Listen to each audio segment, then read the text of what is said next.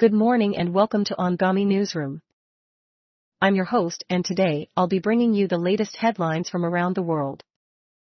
Please note that this podcast is entirely AI generated. In world news, let's start with the moon. Have you ever wondered what you should know about the moon area where Japan's lander touched down? Well, stay tuned as we explore this fascinating topic. And speaking of space, the Mars Perseverance rover has unfortunately lost its trusty scout. We'll delve into the details of this setback. Moving on to the Middle East, tensions continue to rise in the region.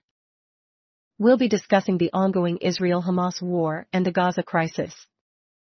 Additionally, we'll shed light on the allegations made against UNRWA staffers in Gaza by Israel. Find out what we know about these allegations and their impact. In the UAE, there's a heartwarming story to share.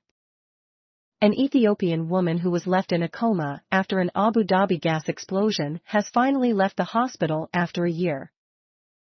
We'll bring you the inspiring details of her recovery.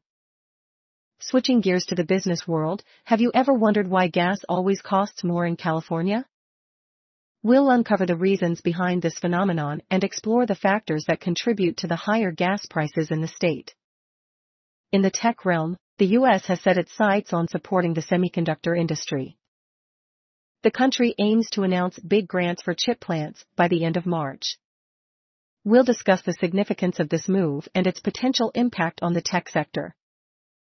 Turning to sports, Aryna Sabalenka has successfully defended her Women's Australian Open title. She defeated Zheng Qinwen in dominant fashion. We'll bring you the highlights of this thrilling match and celebrate Sabalenka's achievement. And finally, in the world of entertainment, it seems that there's a surprising chart-topping battle going on. Britney Spears' 2011 track Selfish is actually charting higher than Justin Timberlake's new song of the same name. We'll delve into this unexpected turn of events and explore the reasons behind it. That's all for today's morning news. Join us again tomorrow for more updates from around the world. Continuing to our interview, please welcome our editor-in-chief.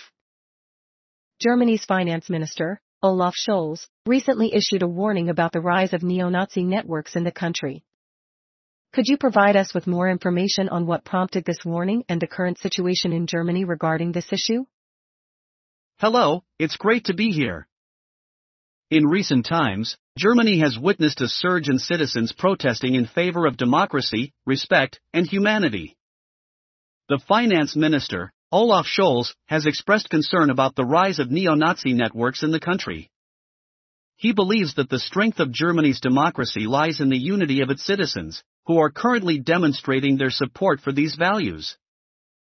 The warning comes as a call to remain vigilant against any threats to these fundamental principles. Thank you for tuning in to Anghami Newsroom, your ultimate destination for AI-generated news. We sincerely appreciate your support and encourage you to continue exploring the world of music on Anghami. As a token of our gratitude, we recommend you listen to the captivating track Loving You Will Be the Death of Me by Tom Odell.